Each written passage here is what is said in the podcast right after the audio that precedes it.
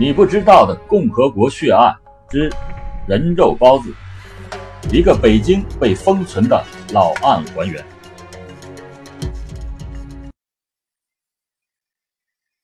北京的西单在解放前那可是个繁华的地方，东四西单鼓楼前，前门外边赛过年。这句谚语，但凡在北京生活过的，多少都有点耳闻。就在这一片繁华的背后，曾经发生过一件震惊一时的大案。这个案子说大，影响也大。像当时住在附近的老街坊们问一下，都有过耳闻，都能描述出一些当时的细节。但说这案子小，它也小，因为案子的影响力并不长。案件调查也被限制了一个很小的范围，过往的资料多少年都不见天日，逐渐的被人们所遗忘。我平时闲暇的时候喜欢挖掘一些老北京以前的故事，而这个西单人肉包破案，经过我走街串巷一系列的访谈，终于捕捉到了一丝当年的样子。可要说我说的保准对。这个就不好讲，这些资料都是来自锦石坊街和广宁伯街以及其老新街口护国寺附近的一些老人们的讲述。你要是跟我较真儿，我还真没法说。我姑且妄言，你姑且听之吧。说起这个事，发生的比较早，大约是在八二年，也有说是八一年。九十年代初传的时候比较厉害。这一晃都过去二十六七年了，在北京的一些老住户可能还会有点印象。现在的西单北大街那儿附近十字路口还往北，老西单没改造之前有个牌楼，以前叫单牌。我小的时候就被拆掉了，但当时那地貌还基本保存了原来的样子。顺着牌楼往西，八十年代初开了一家。门脸不太大，卖包子的小铺。这小门脸不太大，横了下能放两张条桌。前店后厂，掌柜的姓冯，是个四十来岁的中年汉子。名字详细叫什么，已经没有人知道。他活不算多，大笼屉一屉三十来个包子，每天上下午的干，能做三百来个。老冯这打馅儿的手艺还不错。做出来的包子是肉汁多又肥实，但发面的功夫就差了一点。做出来的包子卖相不是那么的好看，而且呢面还有点酸，但味道是没得说，买卖还干得过去。老街坊和附近上班的人时不常的就绕个道过来买几个包子，见天能有个小百十来块钱到账。话说八二年的初夏，天还没有那么热。老冯呢，早早的就起来干活。早起呢，天凉快，手底下也快。头六点之前，头屉包子就出锅了，热气腾腾的摆在了桌子上。这一天，他低着头拿出点毛票，放在了抽屉里，打算开始一天的买卖。这个时候，从东边晃晃悠悠的骑车过来一个人，车上这个人三十来岁的年纪。穿着一件白衬衫和一条运动裤，下面蹬着白球鞋，一看就不怎么讲究。远远的他就看见了老冯的这家包子铺，奔着这紧骑了几步，在老冯的铺子面前就站住了脚。给我拿四个包子。这个人向老冯说了一句：“哎，好嘞，您等会儿啊。”老冯捡了四个肉包，递给了骑车人。骑车人并不着急，接过包子就吃了起来，也没有给钱的意思。在八十年代的时候，有很多的铺子都是先吃东西后给钱。那时候人也朴实，吃完就跑的人虽然有，但是很少。所以呢，老冯并不担心被白吃了几个包子。那骑车的人接过包子，把下面垫的草纸一揭，掉过个来，拿指甲开始抠瞪了包子底。这一举动，老一些的北京人肯定有印象。当时有一种不良的社会风气，吃包子就是揭开盖只吃里面的肉丸。然后再说了肉汤，不吃外面的包子皮儿。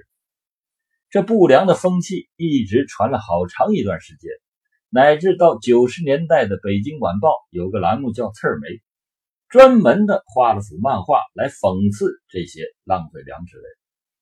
这个人就是这么吃包子，他把肉丸挑出来吃了，包子皮儿随手就扔到了老冯的土破去。这劳动人民就是看不惯这么糟蹋东西。老冯有点看不过的，就说了一句：“哎哎，同志啊，你吃包子你也别糟蹋粮食啊。”他这么一说，吃包子反而火了。我就这么吃了，怎么的？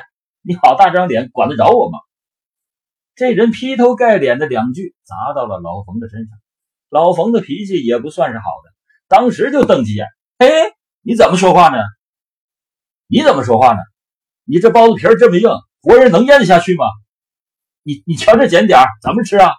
还管我吃不吃皮儿？你这包子没吃死人就算不错了，要我回家肚子疼，你等着，非抄了你这破地方。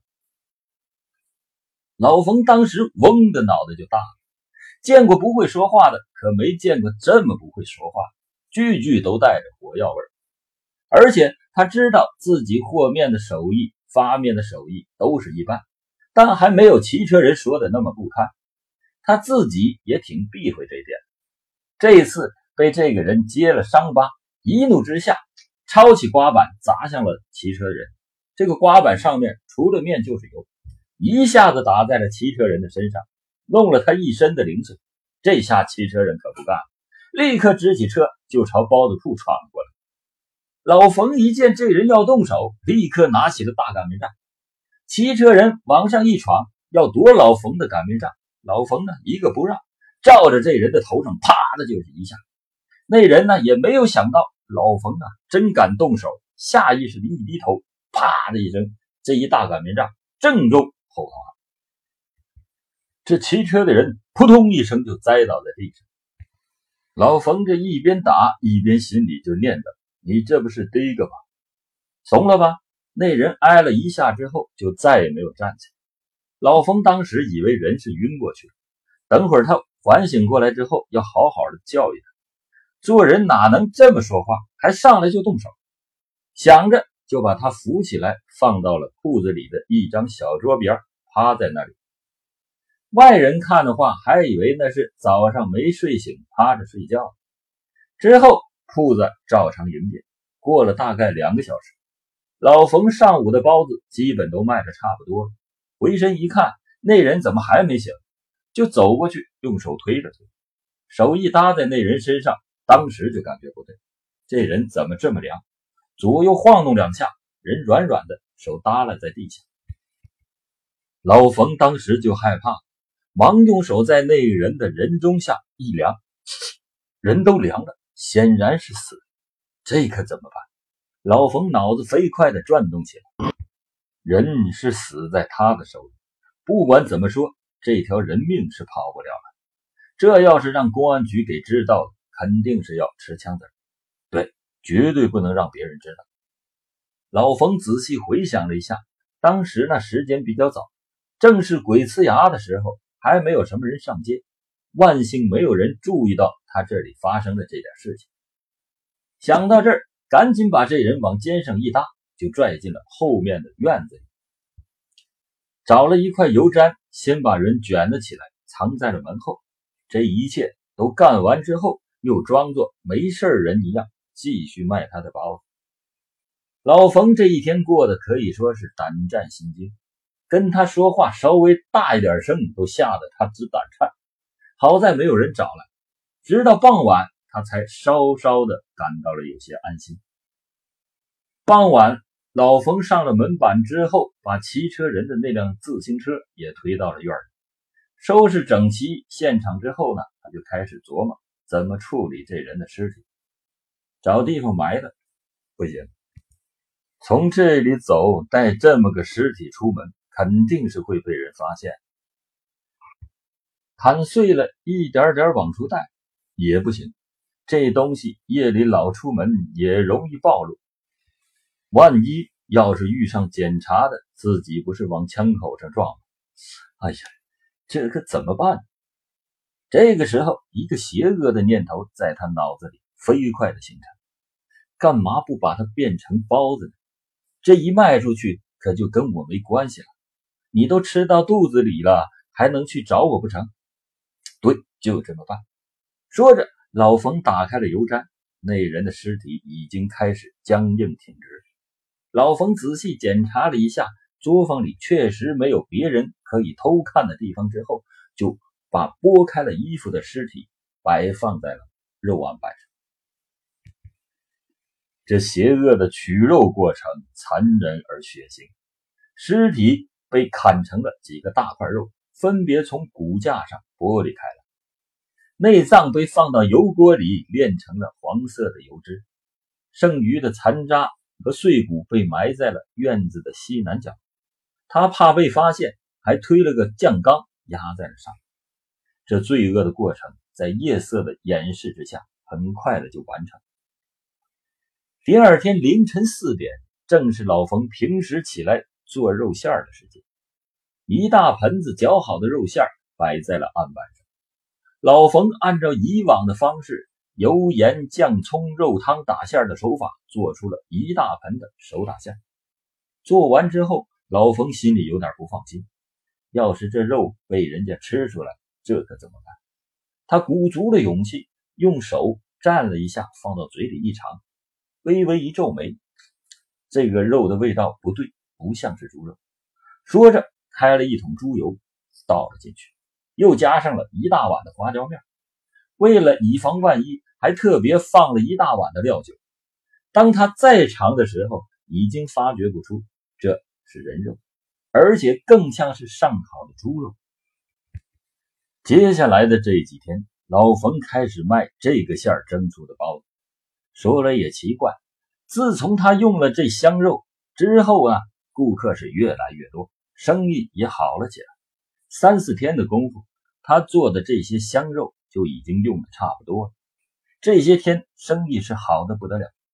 以前呢，每天能卖二百多个包子，一下子增了一倍，而且还有时候是供不应求，有这个趋势。当初误杀人的那点恐惧感觉，逐渐在老冯的心中被淡忘。随之而来的利润让他大喜过望。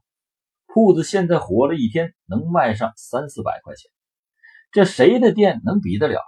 但这种兴奋来得快，去得也快，随着他香肉的卖光而逐渐的消散。哎呀，这可怎么办好？现在这人都邪了，怎么都爱吃上人肉了？老冯在包子铺里卖包子，一边琢磨着下面该怎么把铺子做好。噔噔，一个熟悉的声音突然回响在他耳边。老冯循着声音一看，原来是前面胡同口前些天来的一家子弹棉花的两口。这两天这条胡同的住家的活都干得差不多了，看样子待不了几天就要离开这里。这些外地人在这可没有什么根基，要是把他们变成了香肉，怕也不会有别人知道。老冯眯起了眼睛。第二天中午，弹棉花的老李打算收拾收拾工具，带着媳妇儿换个地方。这里的棉花套差不多都让他给做了。眼前距离着秋收还有那么两个月的时间，手脚快的话还能干上几条街。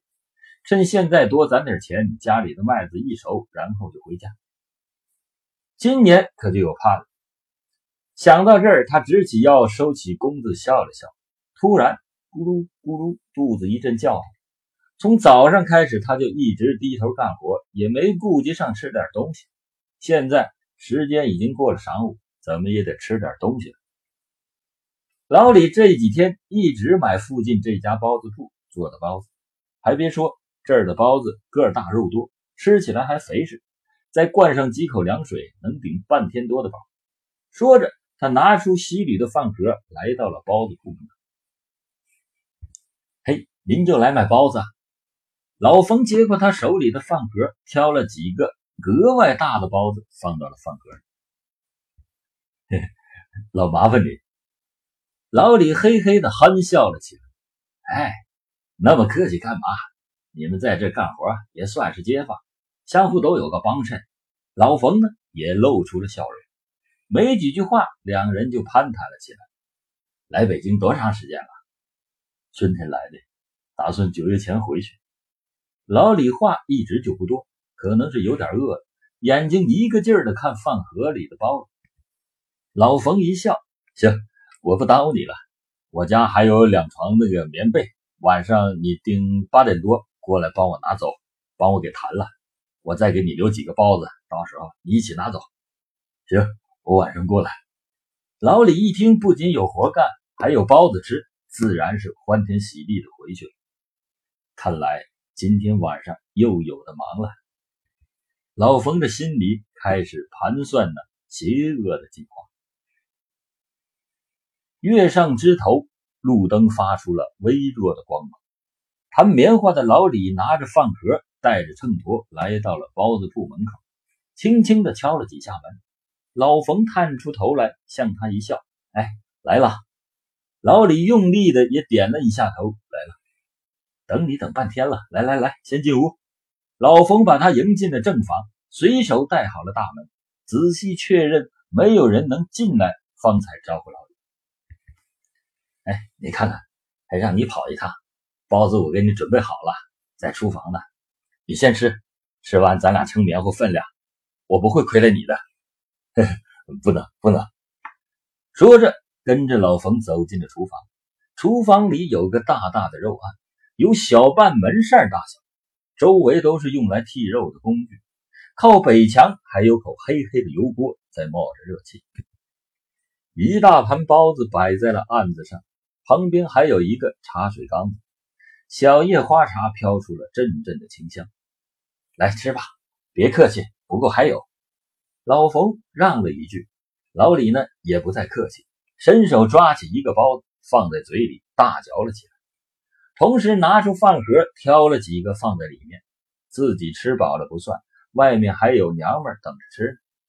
当他扣好盒盖的时候，一阵劲风划过，一个东西重重的。砸到了他的后脑之上，老李好像听到自己脑后传出咔啦一声，然后眼前有点模糊，身子一软，一下子倒在了地下。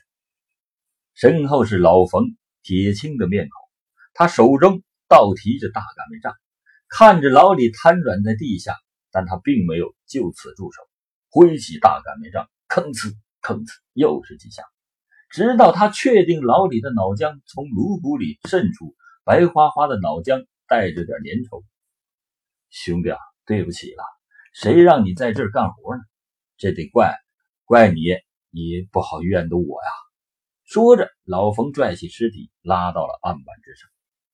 一刻钟之后，老冯拉开了家门，向着弹棉花的顾维走了过去。弟妹在家吗？啊。是他冯大哥，老李没去你那儿吗？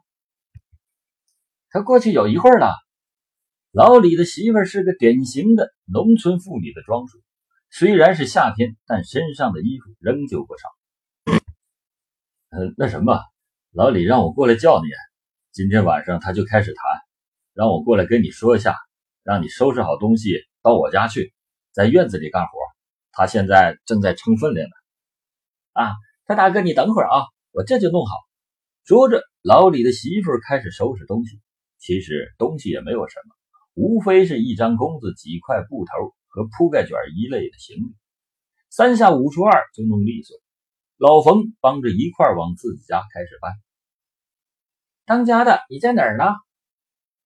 老李的媳妇进院子就开始喊。老冯一皱眉：“哎，稍微小声点老李在厨房里吃包子呢。”老李的媳妇应了一声，径直顺着老冯指的方向推门进了厨房。当家的，你咋躺人家铺子上了？赶紧下来！当家的，当家的，鲜血顺着案板往下淌了一地，殷红殷红的。还没等老李的媳妇喊出来，老冯早就拿起了放在门后的大擀面杖，朝着的头抡了过去。很快的。两具尸体整齐地摆放在了肉案上，汲取了上次剔肉的经验，老冯这次没有将所有的肉都剔干净，而是将尸体砍成了几个大块，放到了一个大盆里，用酱油和鲜盐擦了几下之后，防腐烂，就放进了大冰柜中。内脏照旧是被炼化成了大油，随着老冯手艺的增长，炼制的大油分批量逐渐加入到每次的馅料之中。老冯发现，这大油凝固之后，有些是淡淡的黄色，表面还会散发出一些甜腻的味道。在肉馅中适量的添加，能让滋味能成倍的增长。到了第二天凌晨四点，老冯又开始了包起他香肉的包子。这些肉够用一阵子。老冯这些天一直在研究改良肉馅的大致方法，除了以往用的佐料之外，还增加了桂皮粉、花椒水。新方法打出来的肉馅鲜红发亮，还带着一点肉浆，透着那么诱人。老冯起得更早了，每天包子一屉又一屉的蒸，直到用完一大盆的肉馅，然后早早的休息。等第二天凌晨，再从冰柜里选出香肉来继续打制肉馅。眼看着生意是越来越火，一连八天，每天人们都排着大队在这购买老冯的包子。看着日渐丰满的钱匣子，老冯笑了。这个配方可来之不易。为了守住这份利润，他又开始琢磨起周围的人。现在他看人的眼神已经和以前大不相同。以前是高啊，是矮呀，是胖是丑是瘦，这在他心里总会有个品评。而现在肥了、柴了、病了，才是他主要是去看的。就在他琢磨这些的时候，一个戴着金丝边眼镜、斯斯文文的人来到了包子铺前。师傅，听说您的这包子不错啊，您给我来十个。金丝边眼镜说着，递过去一个饭盒。哎，您等一下，我给您捡。一个、两个、三个、四个。老冯数了十个包子，递给了金丝边眼镜。金丝边眼镜给完钱，转身就走。老冯也没在意，这样的人太多了，谁知道他是干嘛的？那么这个人是干什么的呢？田守本大夫是港瓦市附近一家。小医院耳鼻喉科室的一名科室主任，行医二十多年，治愈过很多的患者。今天院里没有什么事儿，四点就下班了，他就推着自行车回家。半道上，忽然想起门诊的李大夫说，西单有个包子铺，包出来的包子特别的好吃。现实下已经入了夏，天挺热的，回家老伴还得做饭，索性自己去买几个包子。就别麻烦老伴儿。想到这儿，就来到了老冯的包子铺。车还没接近包子铺，田大夫就闻到了一丝奇怪的味道。这股子味道略微有些发甜，还稍微带着点腻味，说不出的感觉，有点恶心。近的一看呢，也没发现什么。当时还以为是自己的错觉，就没在意，草草的买了几个包子，赶紧回了家。三转两转到了院门，田大夫住家是老式的四合院，院子里赵奶奶和何先生与自己一共三家住在这个小院。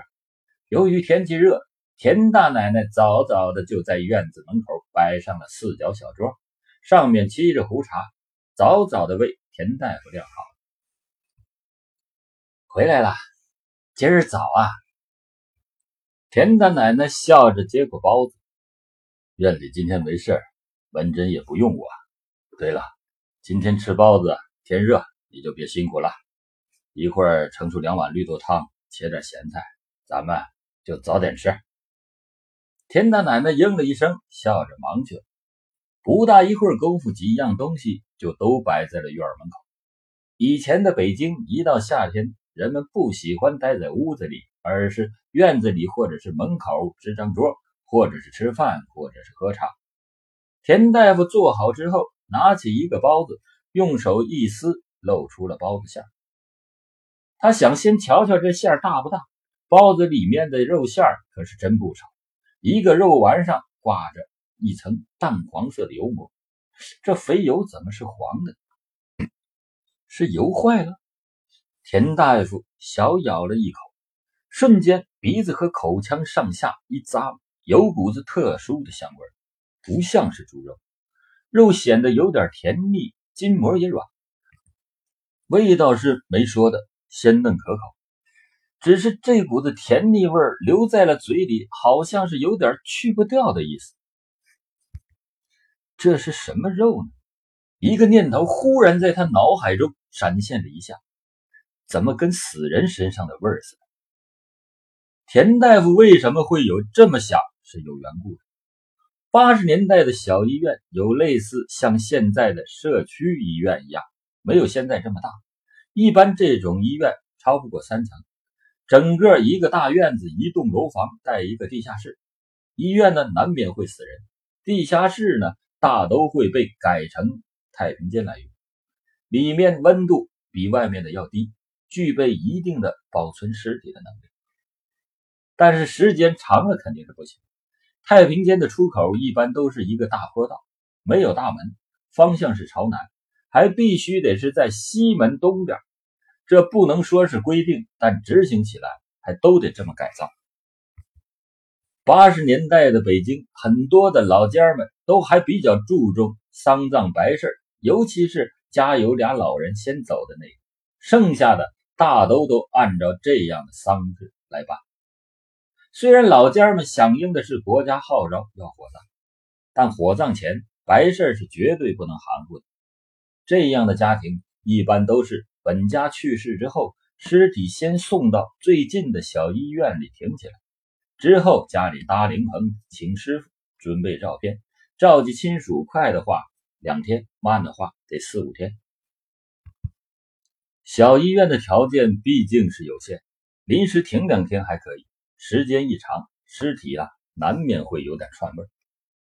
田大夫很了解这一点，每次从东门下班的时候，都会若隐若现的闻到一丝空气里的这股甜腻味，那是尸体腐烂前的一种特殊味道，味道很轻，一般人很难察觉。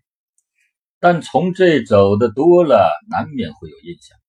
这次买的包子就带着那么点死亡的味道，田大夫也开始有点疑惑：这要真是人肉的味道，包子铺怎么会做得出来？这不对呀！目前连他自己也不敢完全肯定这一定是人肉。这个时候，街坊赵奶奶领着外孙女买完菜回来，赵奶奶看见田大夫一个人坐在门口发愣，就问了一句。田大夫不吃饭干嘛呢？田大夫一看是赵奶奶，急忙放下包子。赵奶奶，您这是买菜啊？一会儿该吃饭了。你瞧，您这不吃饭想什么呢？赵奶奶让孙女把篮子提回到自己家里，跟田大夫这就聊了上。一来二去，俩人就聊到了这包子上。我觉得这包子味儿不对，你看看是什么做的？田大夫递给了赵奶奶一个包子，奶奶掰开一看，也没看出一个所以然来就在俩人充满疑惑的时候，叮铃，车铃一响，过来一个戴绿大檐帽，到近处一看，这不是丰盛派出所的王刚吗？小王今年二十八岁，从十八岁开始算，干警察今年整整十个年头了。不敢说是经验丰富，但是在所里还算是精明强干。田大夫和赵奶奶聊得正在尽头，一看来了警察，远远的就开始招呼：“小王，小王，你快过来，这儿呢，这儿呢。”王刚一看，这不是田大夫和赵奶奶吗？也不知道有什么事下了车，推到了他们的面前。小王，有这么个事儿，事儿是这样的。田大夫把自己买包子时闻到的味道和小肠之后的经过都说给了小王。作为一个警察，敏感的神经是必须具备的条件。从田大夫的叙述中，小王也觉得这个事情不简单。既然有人认为他们卖的不是猪肉包子，那么包子铺卖的包子就有被怀疑的价值。当然，可能没有那么严重，或许是个死猫死狗什么的。但这样的东西吃到大家的肚子里，没及时的发现，同样也是他们的责任。小王琢磨了一会儿，对着田大夫说道：“要不是这样，您今儿给我个包子，我晚上送局里让队长送去化验化验，是什么肉馅我明儿给你一个答复。”“行啊，那可是好，这就多辛苦你了。你帮我们看看，我们心里也踏实。”田大夫一边说，一边包起了几个包子。王刚呢，也没待多久，蹬起二八车，飞也似的去了所里。到了所里之后，他把详细的情况向所长一一介绍，立即受到了高度的重视。所长呢，亲自往市局打了个电话，之后带着小王骑车来到了北京市公安局。局里接待他们的是负责刑侦工作的老梁。也是第一个接到他们电话的人。这位老警察从所长的电话里就感觉到了这件事情绝对不简单。所长带着小王又把事情的经过于于大夫的怀疑和老梁说了一遍。当年北京的警界有八大名提，什么是名提？就是以提审能力优秀而著称。这八个人就是在北京警察队伍中。刑事侦查与提审能力出类拔萃的几名干警。当然，八大题只是一个象征，实际上优秀的老刑事非常的多。老梁就是其中一位叫得响的。由于有老梁的嘱咐，样品很快的送到了市局的化验科。由于当时的化验设备相对老旧，而且化验技术也比较落后。需要一个样品一个样品的比对，所以花了不少的时间。直到第二天的中午，一张红色条纹纸的化验单才摆放在老梁的办公桌上。化验单上面写着：“化验单零零二七九零零号，检验样品某某派出所提供，提交人某某某。所提验物经科室化验后，结果是。”检测物内含有糖类、脂类、蛋白质、水、无机盐、核酸、脂类与人体构成物相吻合的几率为百分之八十，百分之八十，八成是人肉。老梁这次的刑警直觉被彻底的唤醒，这可是个大案件。新中国成立至今才有几起人肉案，他立刻叫来了所长和王刚。两人看完化验单后都很兴奋，似乎冥冥之中有什么指引他们为死者报仇雪恨。十几分钟之后，一份请战报告和化验单就递交到了市局领导的手中。市局领导看完之后，立刻做出了批复。批复的内容很简单，只有两行字：批准刑侦二处成立七幺四案件立案侦破小组请求。请务必使生者居其安，死者名其目，署名某某某。太好了，这么快就批复下来，老梁十分高兴。高兴之余，他立刻开始抽调精兵强将，成立了七幺四大案专项小组。小组的组建也十分的顺利，以七八名经验丰富的抓捕干警为核心，片区的派出所警力作为配合。一个人数约为二十人的七幺四大案专项小组组建完成。小组组建完成之后，首先面对的第一个问题就是凶手是谁。根据小王的说明，田大夫购买的包子是来自老冯的包子铺，所以呢，老冯的嫌疑是最大。为了避免再次出现受害者的可能，小组经过讨论决定，立即对老冯实行抓捕。